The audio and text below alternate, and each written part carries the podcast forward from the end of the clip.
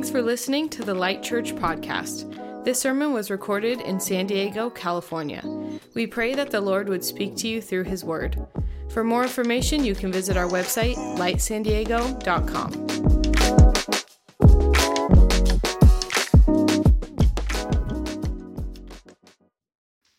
I'm going to invite you, actually, would love to invite everyone to stand if you are able to, because I would like to read from Ephesians chapter 2 this morning. And the reason why I'm asking you to stand is just um, as a physical reminder to ourselves that we bring ourselves under the word of God, that this is um, the truth of Christ, it is the truth of the Father, and we humble ourselves before what He would say to us this morning. Ephesians chapter 2, verse 1 to 10 from death to life. And you were dead in your trespasses and sins, in which you previously walked according to the ways of this world, according to the ruler of the power of the air, the spirit now working in the disobedient. We too all previously lived among them in our fleshly desires, carrying out the inclinations of our flesh and thoughts, and we were by nature children of wrath, as the others were also. But God, who is rich in mercy, because of his great love that he had for us, made us alive with Christ, even though we were dead in trespasses. You are saved by grace. He also raised us up with him and seated us with him in the heavens in Christ Jesus, so that in the coming ages he might display the immeasurable riches of his grace through his kindness to us in Christ Jesus. For you are saved by grace through faith, and this is not from yourselves, it is God's gift, not from works, so that no one can boast. For we are his workmanship, created in Christ Jesus for good works, which God prepared ahead of time for us to do. Amen. Thank you. You may be seated.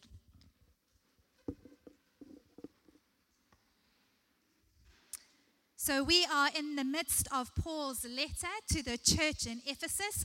And if you are joining us for the first time today, it is such a pleasure and a privilege to have you in our Light Downtown community. We are working through Paul's letter, Ephesians. And this letter is made up of two major movements the gospel proclamation and then the gospel application. Said another way, Ephesians outlines both our position and then our practice in Christ, who we are in Him, and then how we are to live as a result. Throughout chapter 1, which we've read as a community, Paul has turned the gaze of our heart towards Christ. He's done a beautiful job of turning the eyes of our heart towards Jesus because it is by Him and Him alone that we understand who we are, as he writes in Ephesians 1, verse 1 as faithful saints in Christ Jesus. As we now turn to Ephesians chapter 2, the gospel proclamation collides with the story of humanity in two ways. Firstly, it radically redefines the way that you and I relate to God. And then, secondly, it radically redefines how we relate to one another. And what we're going to do this week is see how Jesus radically redefines our relationship to the Father. We're going to walk through three important biblical realities. Firstly, like we see in verse 1 to 3, we are, apart from Christ, the walking dead. Secondly, because of God's great mercy and his gracious intervention, there is a watershed moment for all of humanity. And then finally, like we see in verse 8 to 10, we're going to talk about the wonderful truth that we are, in fact, alive in Christ. Firstly, let's begin with the walking dead. Verse 1 to 3 reads, And you were dead in your trespasses and sins, in which you previously walked according to the ways of this world, according to the ruler of the power of the air the Spirit now working in the disobedient. We too all previously lived among them in our fleshly desires, carrying out the inclination of our flesh and thoughts. and we were by nature children under wrath, as the others were also. Friends, Darrell Johnson tells us that the good news of Jesus Christ is so is good precisely because the bad news is so very bad. The good news of Jesus Christ is so good precisely because the bad news is so very bad. You were dead. Can you say dead? Dead. You were dead. No one likes to speak about death, particularly over the weekend, and especially on special weekends like this one, but clearly no one told Paul. This being said, death is something that all of us will face if we haven't faced it already. We know that nothing is more final than death, and there is nothing more helpless than death. And there is nothing that we can do to bring back a loved one who has died.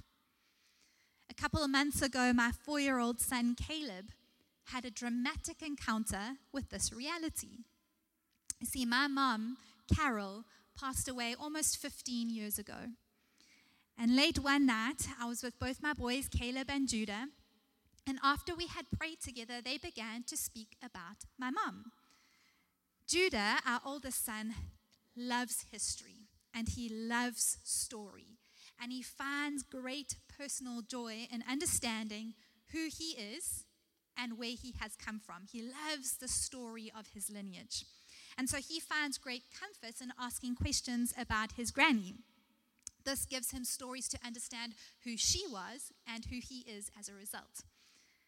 But on this particular night, the questions that Judah was asking provided no comfort whatsoever for Caleb. Needless to say, I spent a good 30 minutes trying to console Caleb, who was upset and visibly enraged that his granny had died. He was infuriated because no matter how much he cried and no matter how much he shouted, I don't want a dead granny, there was nothing anyone could do to bring her back. And while it was very sad on one hand, and I did have a good cry, I also had a bit of a laugh because I was sobered by the comical reality of this experience. My son, resolved to bring his granny back by sheer force, was unable to do so. And the rest of his family was totally helpless in the reality of the finality of her death. Nothing is more final and nothing is more helpless than death. Paul writes to remind the church in Ephesus that this is exactly who we are apart from Christ. You were dead. From the very first pages of Scripture, Genesis teaches us that we were created by God in His image for good works good works that we are to do in partnership with Him. However, things go terribly wrong, and humanity made and now continues to make the choice to go it alone, to push against the goodness of God's rule and live without the living God. And as a result of our rebellion against the living God, and as a result of our sin, we begin to die. And we die in ways that are not always obvious, but in ways that are ultimately catastrophic. When a flower is clipped from its roots, it begins to die. The moment our phones are unplugged from a power source, they begin to die. When San Diegans are removed from the sun, they begin to die. Apart from the living God, we are dead. Scripture teaches us that sin is to miss the mark, which Paul says all of us have done. All of us. All of us at one point or another have chosen to go it alone and to live without the living God. As a result, we trespass, we transgress, we ignore a clear directive from God, we ignore a boundary, and we sin. Paul tells us, and when we're honest, our own personal stories confirm that indeed we have all done this. The scriptures tell us that no one is righteous, not even one. And this results in our death. Scripture argues that there is more than one way for us to be alive, and that there is more than one way for us to be dead. So our physical bodies can be alive for a while, but we can be spiritually dead which is the sphere of life that ultimately matters. Disconnected from the living God, we are dead in relationship with the author of life. Disconnected from the living God, we are the walking dead. And try as we might on our own, we are not alive in ways that ultimately count. You were dead, Paul writes. We were dead all of us. We might have healthy bodies, engaged minds, and enigmatic personalities, but at the core of who we are, apart from the living God, we are dead, unresponsive to Him. We might pioneer in our workplace, purchase organic produce, and cultivate connection with people around us, but at the core of who we are, apart from the living God, we are dead unresponsive to Him. Paul continues to explain that the walking dead follow and live under the power of three key influences. I'm going to take a sip of water before I get there.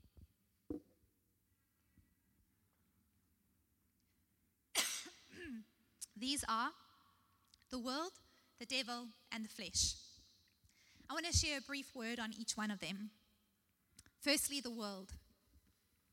This word, cosmos, in the New Testament, doesn't refer to the physical universe or creation.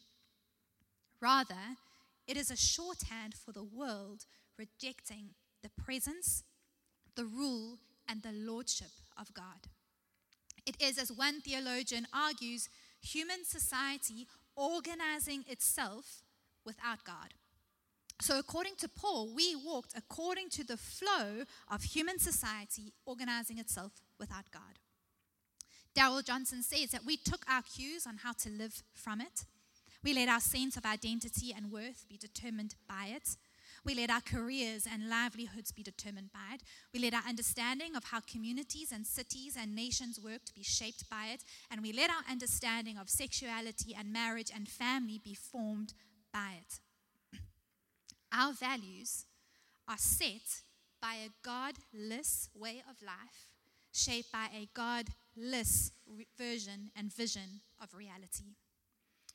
Or, as Eugene Peterson paraphrases the scriptures, we let the world, which doesn't know the first thing about truly living, tell us how to live. The world, human society organizing itself without God, disconnected, apart from the living God. The devil. The bad news continues to be really bad. And Paul explains that in our sin, we unknowingly or knowingly cooperate with powers in direct opposition to God. Powers in direct opposition to the giver of life. Now, I understand that in a Western context, this might seem ludicrous or even offensive to say, but according to Scripture, we will never completely understand life unless we take this reality into consideration.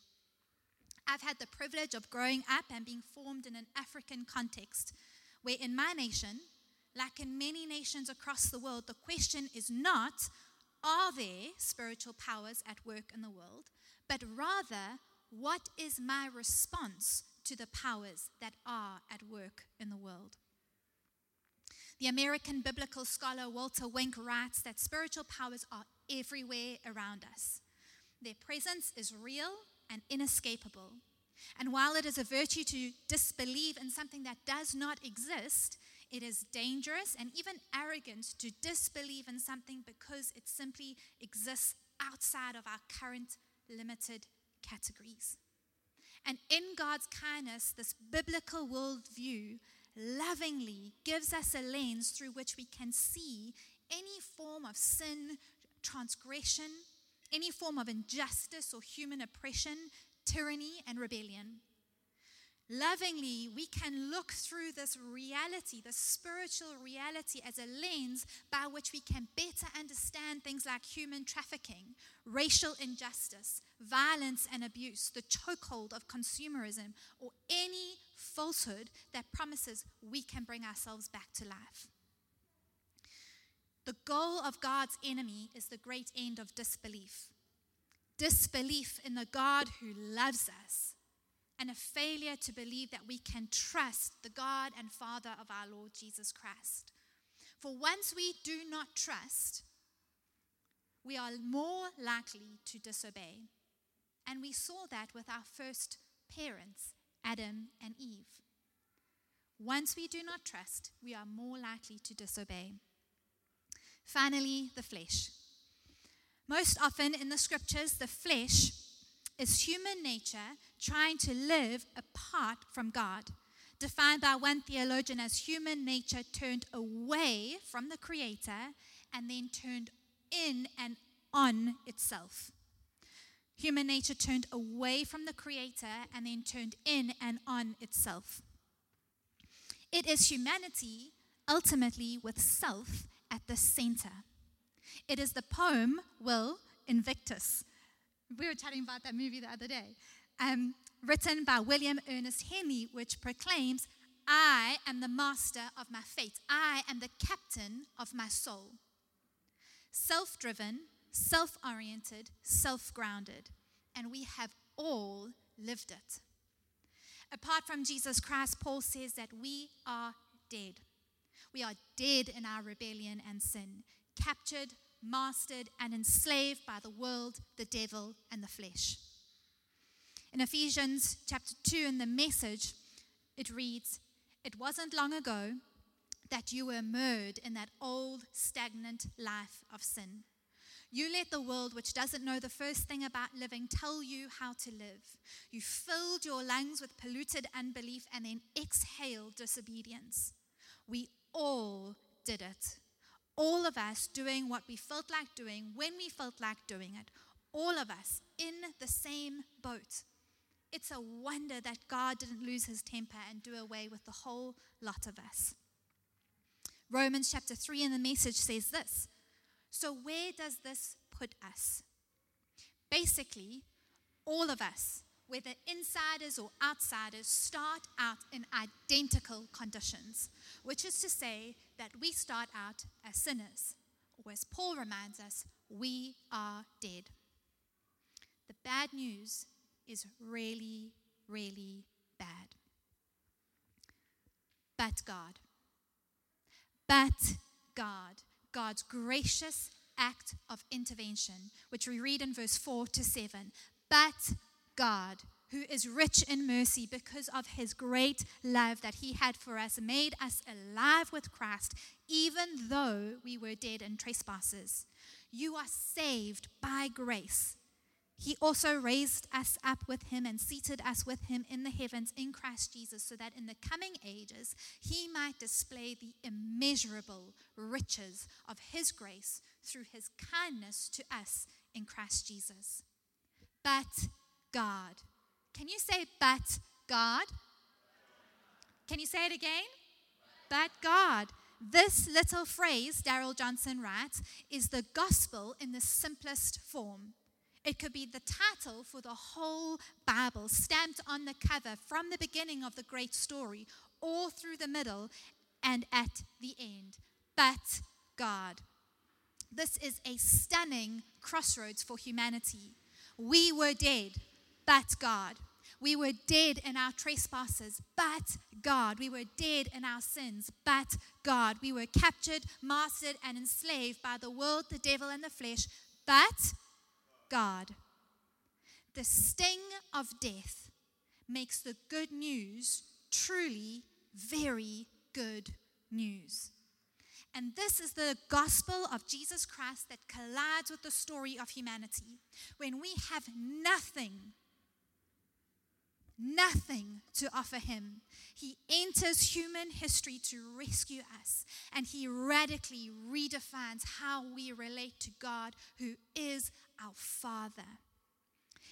If justice is God giving us what we deserve, Mercy, which we read about in Ephesians chapter 2, is God not giving us what we deserve. And grace, which we also read about in this passage, is God giving us exactly what we do not deserve. If God's enemy would declare over our lives, but your sin, Jesus declares, but who? God. But God, who is rich in mercy, saves you by grace. This is the inexhaustible, immeasurable goodness of God towards us. Friends, the gospel of Jesus Christ is not God makes naughty people good. The gospel of Jesus Christ is not God helps bad people clean up their act, pull up their socks, or turn over a new leaf. No, the gospel of Jesus Christ is that God raises dead people to life. Like anyone who is dying, our propensity is to look for life saving measures. We look for life saving measures wherever we can ourselves, others, systems, practices, and structures. But the truth is that the dead cannot resurrect the dead. Resurrection power is reserved for the living God. Ephesians chapter 2, verse 4 does not read, but Caitlin. It also does not read, but South Africa. It does not read, but we went west to the frontiers, whether that is geographically or in our own hearts. It does not read, but my education, but my financial status, but my medical care. It reads, but God. Yes, God does a new thing in the world. And he does a new thing through Jesus Christ. That when we were dead, because he is rich in mercy, he saves us by grace to show the immeasurable riches of his grace. So, what is the new thing that he has done?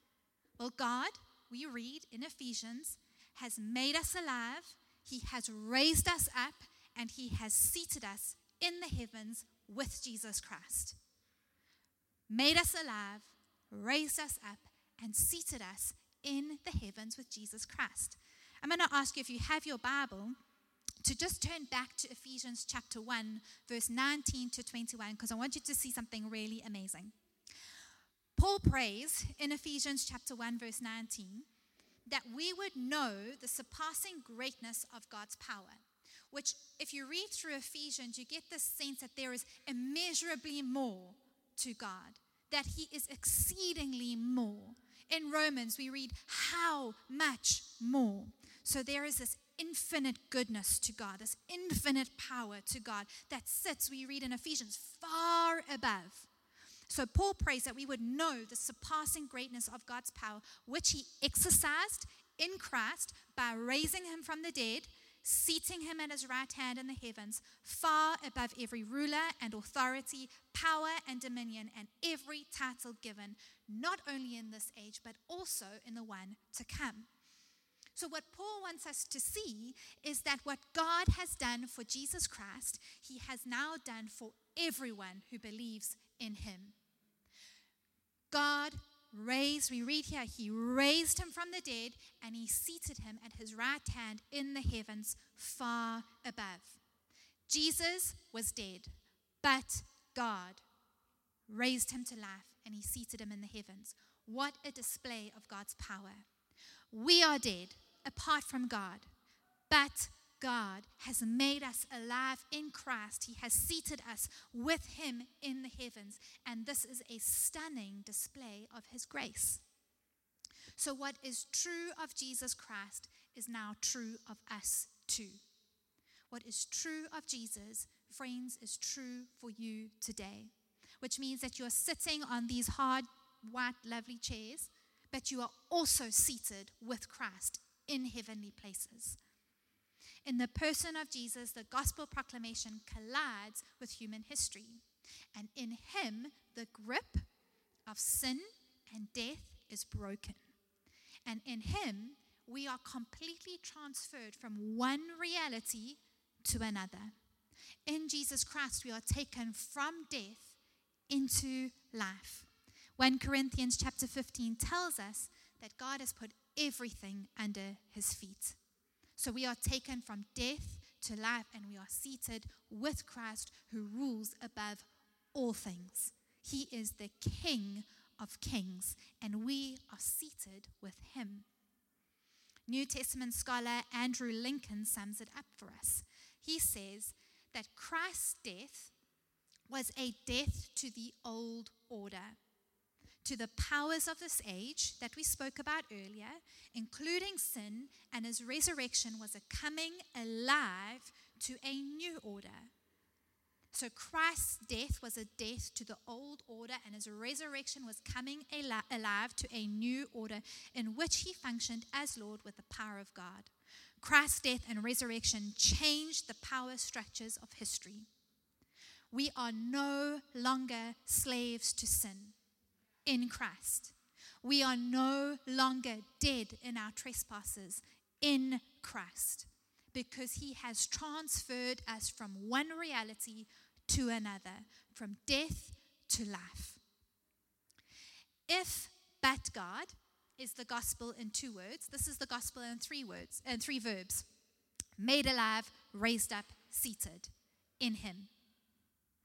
God makes us alive in the life of Christ, who is himself alive. And we are raised up into a new, indestructible world order. A world order in which sin and the grave do not have the final say. A world order in which sin and the grave cannot destroy. And lastly, Christ is on the throne, and so all who belong to him are invited to finally live and do what we were created for good works in partnership with our servant King Jesus. Made alive, raised up, seated. Can you say that? Made alive, raised up, seated. Because he is rich in mercy and displaying the immeasurable riches of his grace through his kindness to us in Christ Jesus. Finally, friends, we are alive in Christ. Verse 8 to 10 For you are saved by grace through faith, and this is not from yourselves, it is God's gift, not from works, so that no one can boast. For we are his workmanship, created in Christ Jesus for good works, which God prepared ahead of time for us to do. Brian's sister, Jenna, who lives in South Africa, is a ballerina. And I will never forget what the examiner wrote about her final contemporary ballet exam. She said that watching Jenna dance was like watching poetry in motion. The actual word that Paul uses for workmanship is poema, which we use to derive the English word poem. You can see it there. This word was used to describe handiwork of all kinds, but it has a particular emphasis on rhythm, orderliness, and beauty. So we, who were dead in our trespasses and sin, one reality, are transferred into a totally different reality. We are God's poema. We are His poetry, His handiwork, created in Christ Jesus. Interestingly, the word poema is used only two times in the New Testament, both times by Paul. The first time he uses it is in his letter to the Romans. And in Romans chapter 1, verse 20, it says this For his invisible attributes, that is, his eternal power and divine nature, have been clearly seen since the creation of the world, being understood through what he has made. Scholars, scholars tell us that the phrase, through what he has made, is a translation of that word, poema. So, what we learn then is that at the creation of the world, at the formation of the world, God wrote a poem by which he has revealed himself. Through creation, God wrote a poem that we might begin to understand his invisible attributes, his eternal power and divine nature. The second time poema is used is here in Ephesians when Paul speaks about us. And he tells us that we are God's poema, we are his poetry. To understand these two uses of the word poema, Darrell Johnson writes something very interesting. He says, The world and we were God's first work, expressing rhythm, orderliness, and beauty. But we know the story. We know what happened in Genesis that God's first poem got ruined, a fact which everyone on this planet is painfully aware that things are not as they should be. So, what did God do?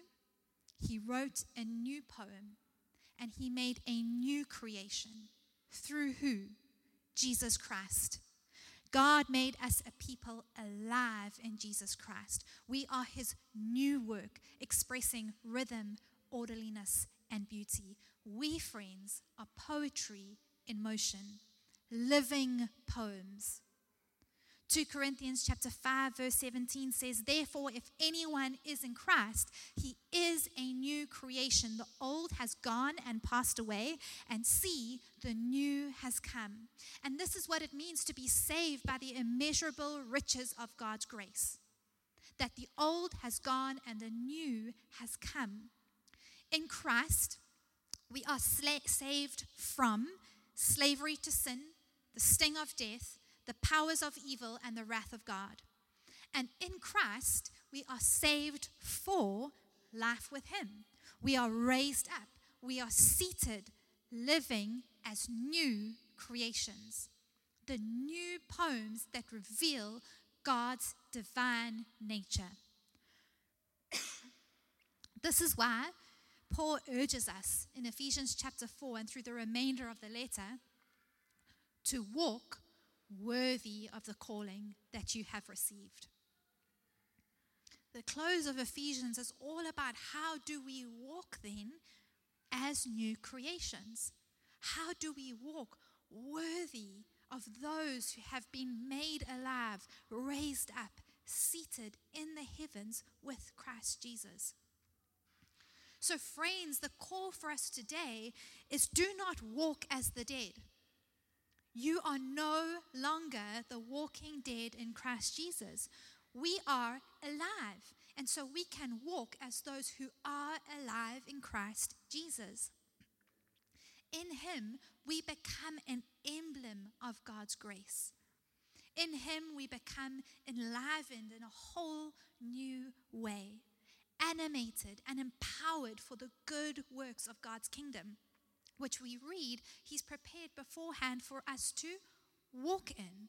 He's gone ahead of us for those good works that we are to do in partnership with Him. And it's not that we have to strive, it's not that we have to hustle. We simply walk in that which He has already laid before us. Because God's grace doesn't save us to sit back and do nothing. God's grace, we learn, saves us for good works. It puts us to good work.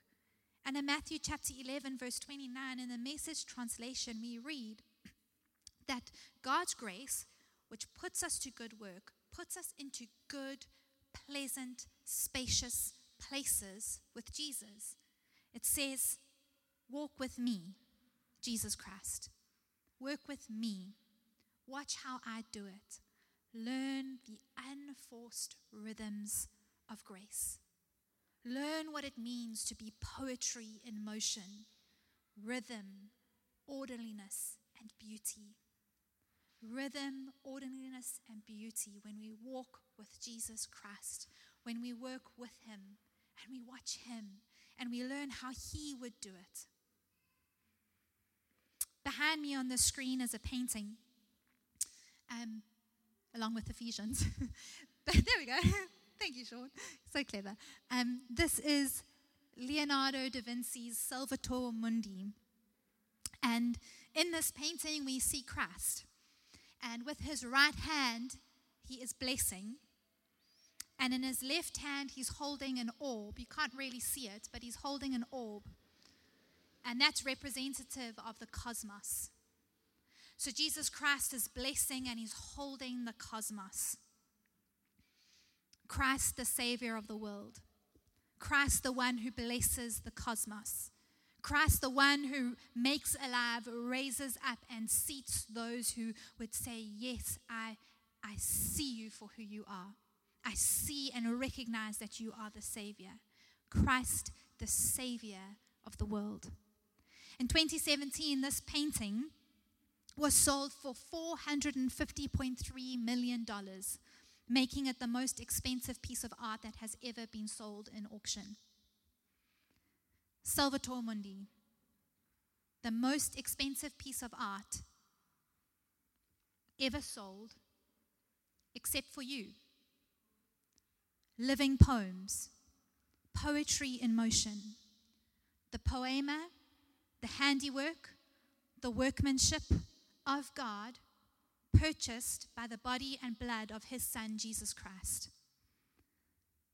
You are the most expensive piece of living art that has ever been purchased, purchased by the living God Himself. You were dead, but God. In the immeasurable riches of His grace, you are a new creation alive, raised up, seated. Can you say that with me one more time? Alive, raised up, seated. From death to life. But God. The proclamation of the gospel, but God a loving Father who would rend open, tear open the heavens, and collide with human history, turning everything on an axle, changing the course of history, completely reforming the way that we relate to Him. I'm going to invite you to stand. And as we close our service today, I want to pray. Acts chapter 1, verse 28 tells us, friends, that it is in Him, in Jesus, that we live and we move and we have our being. I want to read the scripture one more time. And you were dead in your trespasses and sins in which you previously walked. But God, who is rich in mercy because of his great love that he had for us, made us alive with Christ even though we were dead in trespasses. You are saved by grace he also raised us up with him and seated us with him in the heavens in Christ Jesus, so that in the coming ages he might display the immeasurable riches of his grace through his kindness to us in Christ Jesus. For you are saved by grace through faith, and this is not from yourselves, it is God's gift not from works so that no one can boast, for we are his workmanship. We are his poetry created in Christ Jesus for good works, which God prepared ahead of time for us to do. And I believe that as we close out this message today, we can respond to the gospel in three ways. Firstly, we can sit before our Father in heaven and we can acknowledge. Maybe it's for the first time, or maybe it's simply again, that apart from Jesus Christ, we are dead. We are dead in our trespasses and sins, captured and mastered by the world, the devil, and the flesh. Apart from Jesus Christ, we are dead. That's weighty. Sometimes it's painful to acknowledge, but it's true. Apart from Christ, we are dead in our trespasses and sins but God. Secondly, we can maybe receive for the first time or receive once again the gift of God's grace. But God. Yes, we are dead in our sin, but God, who is rich in mercy, makes us alive and He transfers us supernaturally from one reality to another, from death to life. Seat, raised up, made alive, seated with Christ in the heavens. And then finally, friends, maybe you hear that echo in your ear, but sin, but your sin, but you are dead. And you are walking as one who is dead when in fact you are not. You are alive. And maybe there's an opportunity for you today to start to walk as someone who is alive in Christ. That you would believe, allow your belief of God to allow your theology, your understanding of the Father's heart to actually begin to shape your lived experience. To make that journey from the head to the heart that yes, you are no longer dead, but you are alive. So, this is your clarion call. This is your commission. This is your invitation from the Father to throw off the chains and the shackles of sin and death and to live to become poetry emotion that tells and reveals and makes known the immeasurable riches of his divine nature, to breathe life and hope and joy into the spaces that he has placed you. Walk as one who is worthy of the calling, alive, raised up, and seated with Christ in the heavens. I'm going to ask if our prayer counselors would come forward. Um, Bobby Glow you as well, please. Um, and if you would like to respond to the gospel in any one of those three ways, to acknowledge that you are dead in sin, to remember the gracious gift of God, and to begin walking as one who is alive, I would love to invite you to receive prayer. It's our joy to pray for you, it's our honor to pray for you. And I'm going to close us in a short corporate prayer, and we'll enter a moment of worship. But, friends, this is the gospel proclamation. Five words that you can remember. But God, and three verbs raised up, made alive, seated. That's all you remember. But God, made alive, raised up, seated. Father, we stand before you this morning and we acknowledge once again that in our sin and in our trespasses, we are dead. We are helpless. And there is finality to our helplessness apart from you. But we thank you that you are a loving Father who is rich in mercy.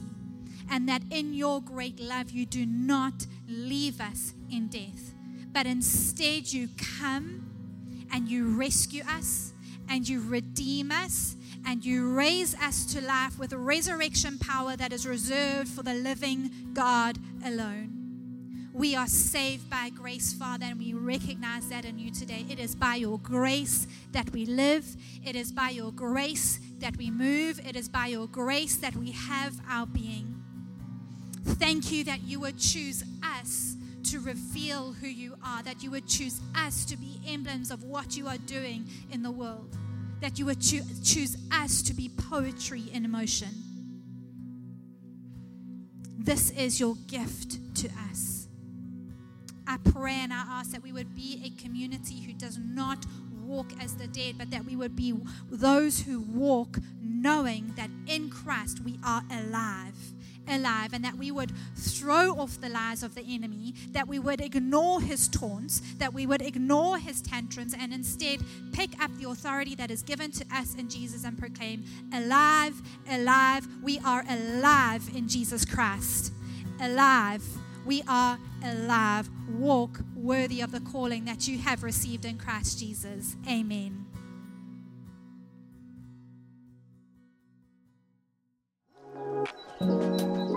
Thanks for listening to the Light Church podcast. This sermon was recorded in San Diego, California.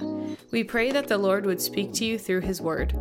For more information, you can visit our website, lightsandiego.com.